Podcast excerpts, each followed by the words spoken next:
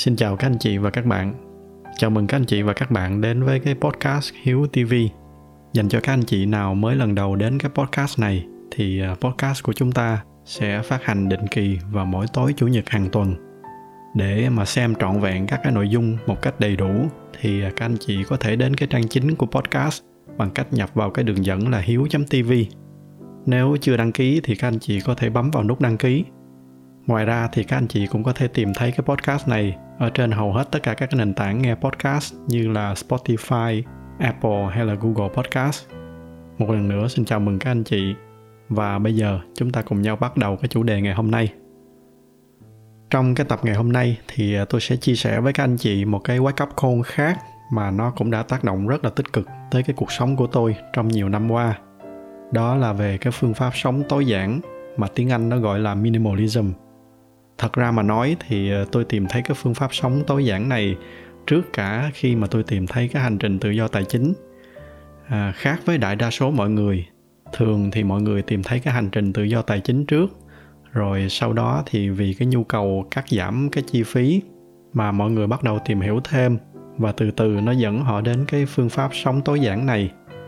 Trong trường hợp của tôi thì nó hơi ngược lại một chút. À, tôi tìm thấy cái phương pháp tối giản này trước rồi từ từ thì nó mới lại dẫn tôi đến cái hành trình tự do tài chính.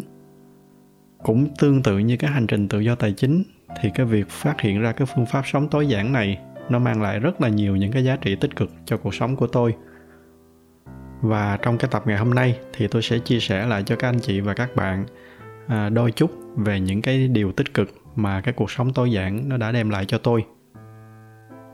Bây giờ thì khi mà tôi nhìn lại cái cuộc sống của mình ở trong những cái giai đoạn trước đây thời gian đó thì tôi làm được cũng kha khá nhiều tiền. Nhưng mà song song đó, bởi vì không biết cái cách quản lý chi tiêu, nên tôi cũng mua sắm một cách rất là tùy tiện. Thậm chí là tôi còn có một cái hoạt động mà bây giờ nhìn lại tôi rất là sợ, đó là cái hoạt động sưu tầm. Và điển hình cho cái hoạt động sưu tầm của tôi khi đó đó là tôi sưu tầm nước hoa. Mà cái di chứng của nó vẫn còn tồn tại cho tới bây giờ, ở trên cái tủ ở trong nhà tôi tôi thì từ nhỏ tôi đã rất là thích mùi hương rồi. À, do đó nên khi lớn lên khi mà đi làm có tiền rồi thì cứ mỗi khi có tiền là tôi lại xách đi mua nước hoa.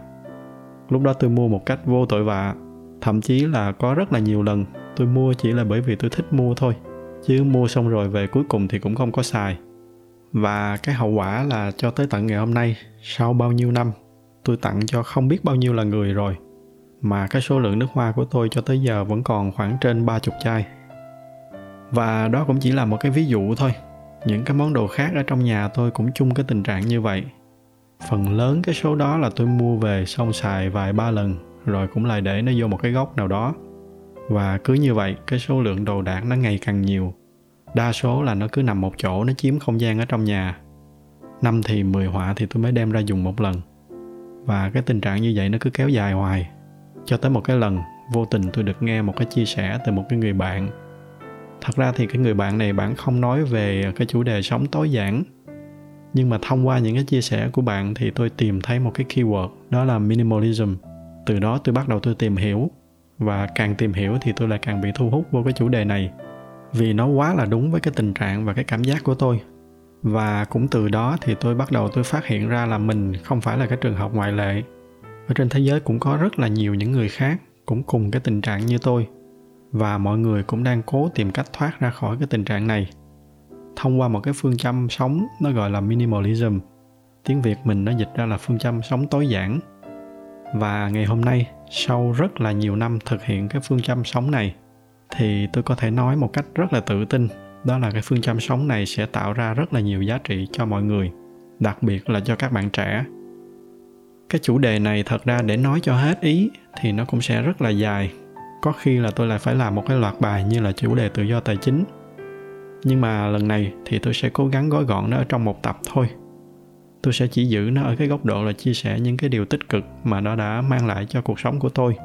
Nó đã làm cho cuộc sống của tôi chất lượng hơn như thế nào. À, nếu sau này các anh chị có cái hứng thú thì tôi sẽ quay trở lại sau trước khi mà bắt đầu vô những cái điều tích cực mà cái phương châm sống này nó mang lại cho tôi, thì à, tôi muốn chia sẻ với các anh chị một cái khái niệm mà nó nghịch đảo với minimalism. Nó gọi là consumerism. Dịch ra tiếng việt mình à, nó là chủ nghĩa tiêu dùng. Thì hiểu một cách cơ bản, đó là nếu mà minimalism nó cổ vũ cho cái lối sống dựa trên những gì mà chúng ta cần, thì consumerism nó sẽ cổ vũ cho cái lối sống dựa trên những cái gì mà chúng ta muốn và ở khía cạnh kinh tế thì consumerism không hẳn là xấu, bởi vì nó cổ vũ cho các hoạt động mua sắm. Do đó nên nó sẽ đẩy cái sức mua lên cao. Và càng có nhiều các cái hoạt động mua sắm thì các chính phủ sẽ thu được càng nhiều thuế hơn. Và song song đó thì các công ty cũng tạo ra được thêm nhiều lợi nhuận hơn.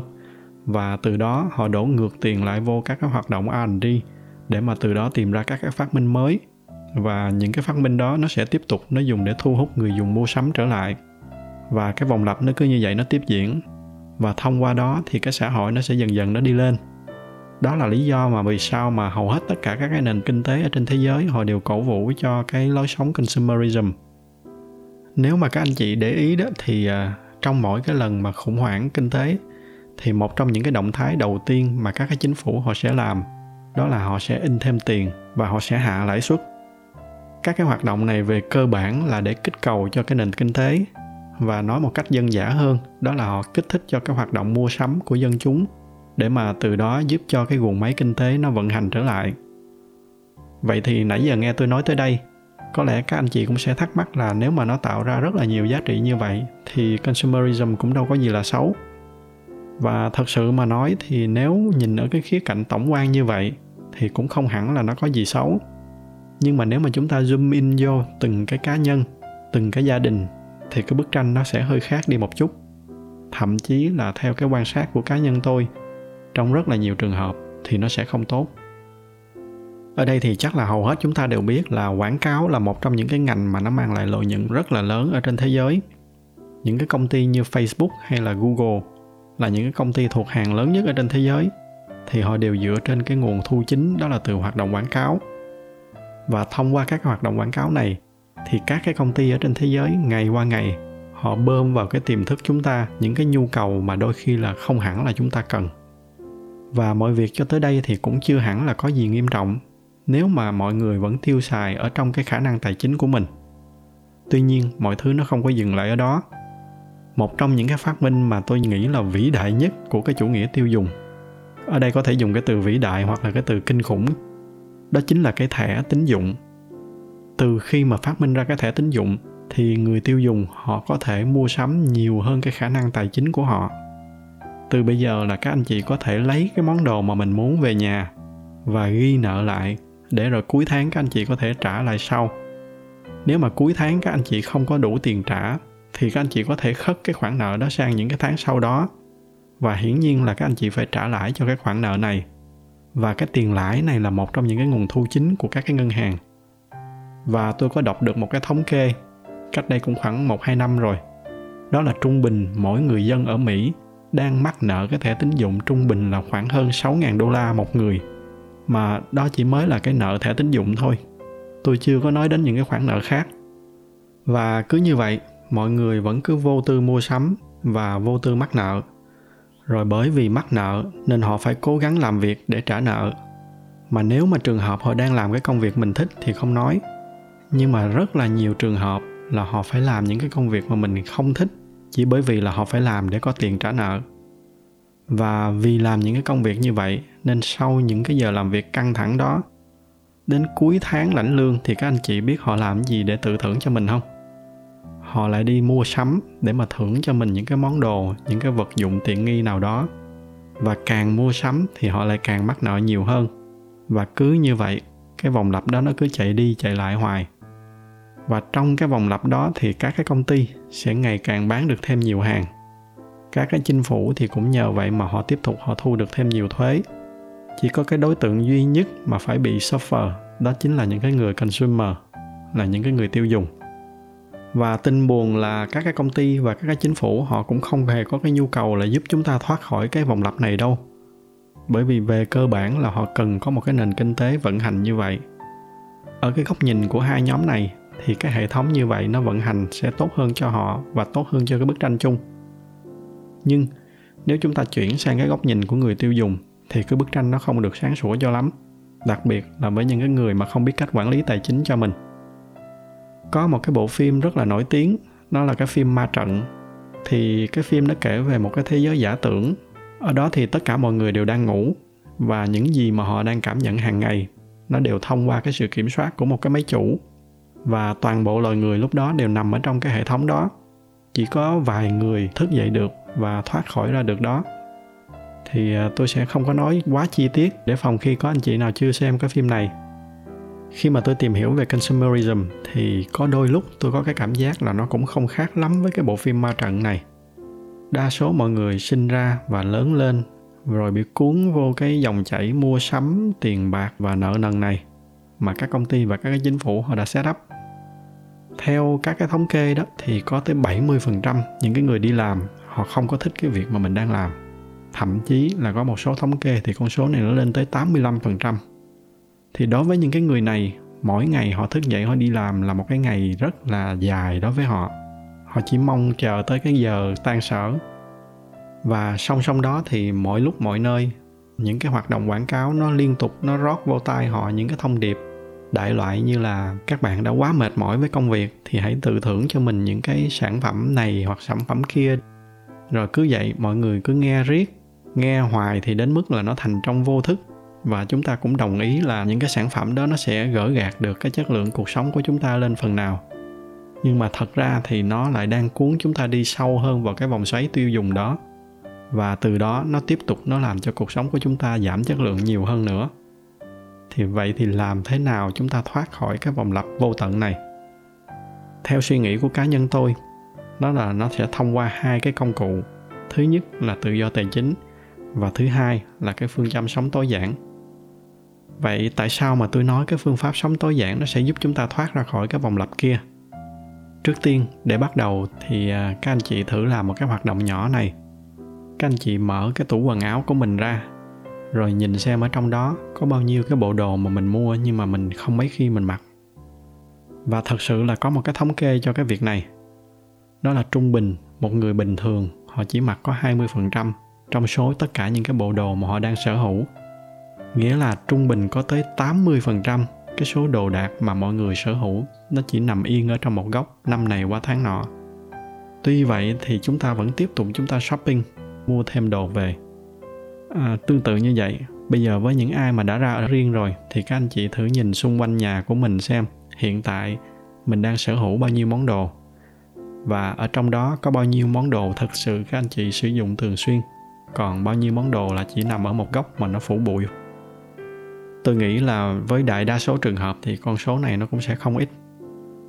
Cái tình trạng này thì nó sẽ tạo ra cho chúng ta hai cái vấn đề. Đầu tiên thì hiển nhiên đó là cái sự lãng phí về tiền bạc. Nhưng mà quan trọng hơn, đó là vấn đề thứ hai. Đó là cái việc sở hữu quá nhiều đồ đạc này, nó sẽ làm cho chất lượng cuộc sống của chúng ta đi xuống rất là nhiều. Cái điểm đầu tiên dễ thấy nhất, đó là nó làm cho nhà cửa chúng ta chật chội hơn, bề bộn hơn và riêng cái việc này thôi, thì theo các cái nghiên cứu khoa học, là nó cũng đã ảnh hưởng trực tiếp đến cảm xúc và sức khỏe của chúng ta rồi. Có một cái nghiên cứu khá là thú vị, đó là một trong những cái lý do mà người ta thích đi nghỉ dưỡng ở các cái resorts, là bởi vì ngoài cái chuyện là ở những cái chỗ đó có cảnh đẹp, thì ngoài ra thì ở những cái nơi đó mọi thứ nó ngăn nắp và tiện nghi hơn là cái căn nhà bề bộn của họ. Trong khi lẽ ra thì mọi thứ nó phải nên là ngược lại cái ngôi nhà phải là cái nơi ấm áp và tiện nghi nhất cho chúng ta. Cái điểm thứ ba, nó trừu tượng hơn một chút. Đó là cái việc sở hữu quá nhiều của cải vật chất như vậy, vô hình chung nó sẽ trở thành một cái gánh nặng ở trên vai, làm cho chúng ta không có nhúc nhích cục cửa đi đâu được.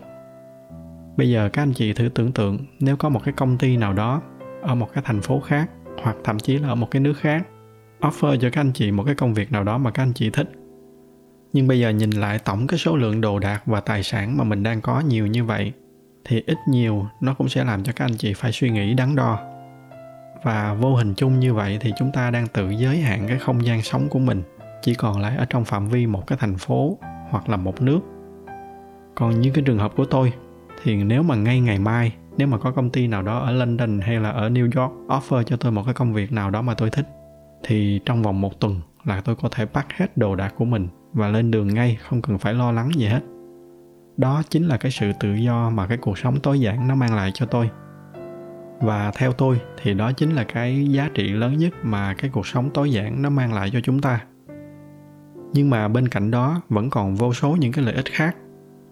Mà ở trong cái khuôn khổ vài chục phút của cái podcast này thì tôi chỉ chia sẻ cho các anh chị vài cái lợi ích tiêu biểu mà nó đã mang lại cho cuộc sống của tôi.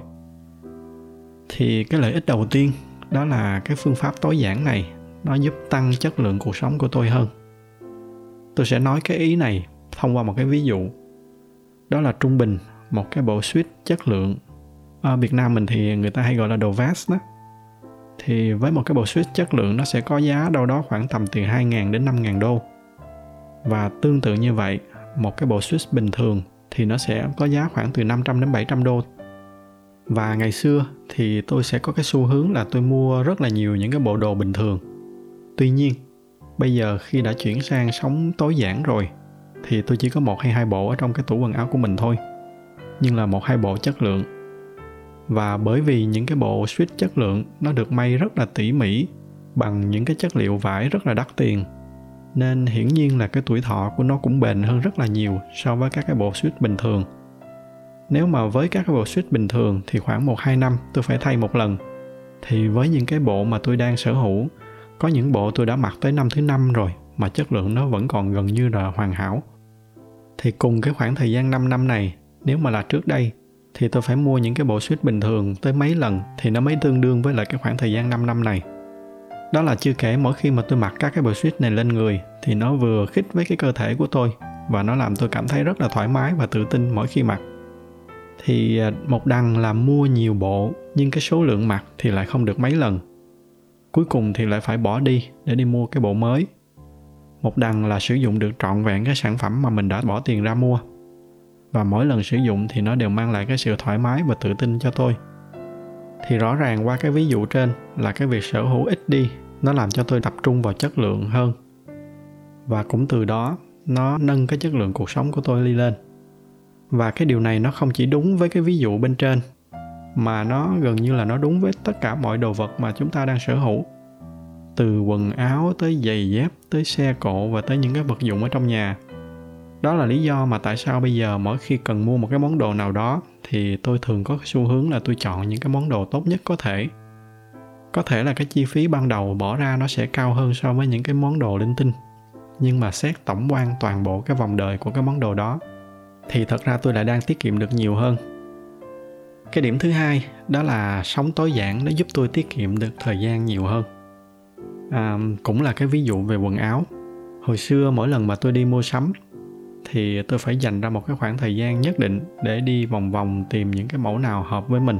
Rồi sau đó phải thử tới thử lui xem cái bộ nào nó vừa với cái size của mình. Tại vì tuy là tôi biết size của mình nhưng mà không phải hãng nào nó cũng sản xuất đúng theo cái size tiêu chuẩn. Do đó nên tôi mất rất là nhiều thời gian và công sức. Còn bây giờ, sau khi mà đã áp dụng cái phương pháp sống tối giản được nhiều năm, thì bây giờ tôi đã optimize cái việc ăn mặc của mình ở một cái mức rất là tối ưu.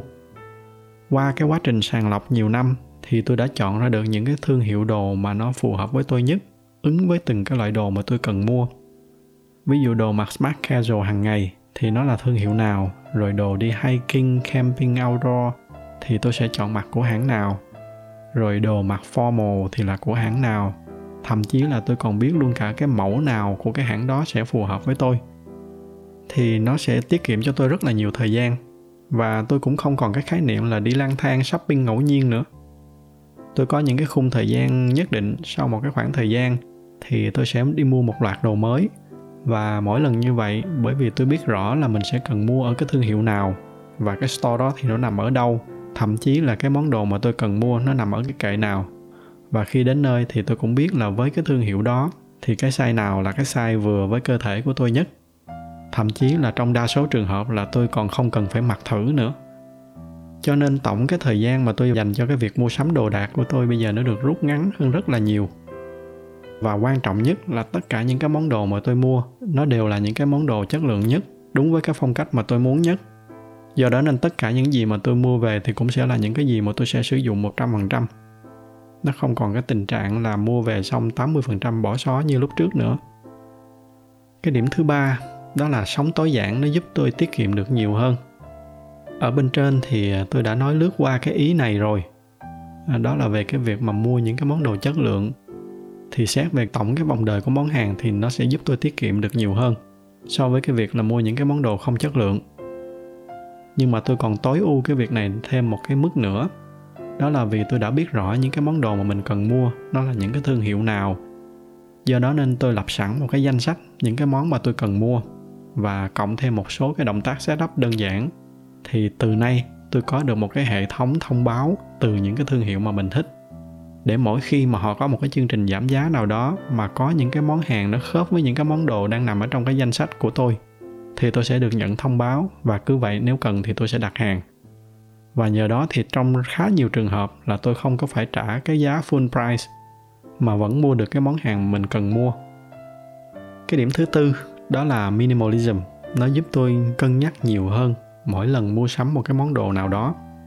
Tôi thì tôi làm ở trong cái lĩnh vực trải nghiệm khách hàng do đó nên tôi biết khá là rõ về những cái thủ thuật ở trong cái việc kích thích hành vi mua sắm của người dùng.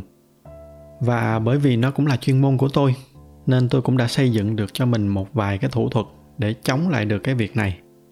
Ví dụ là mỗi khi mà tôi cần mua một cái món nào đó, thay vì tôi lượn lờ ở trên website, thì sau khi mà đã tìm hiểu đủ thông tin, tôi sẽ để cái món đồ đó vào một cái danh sách.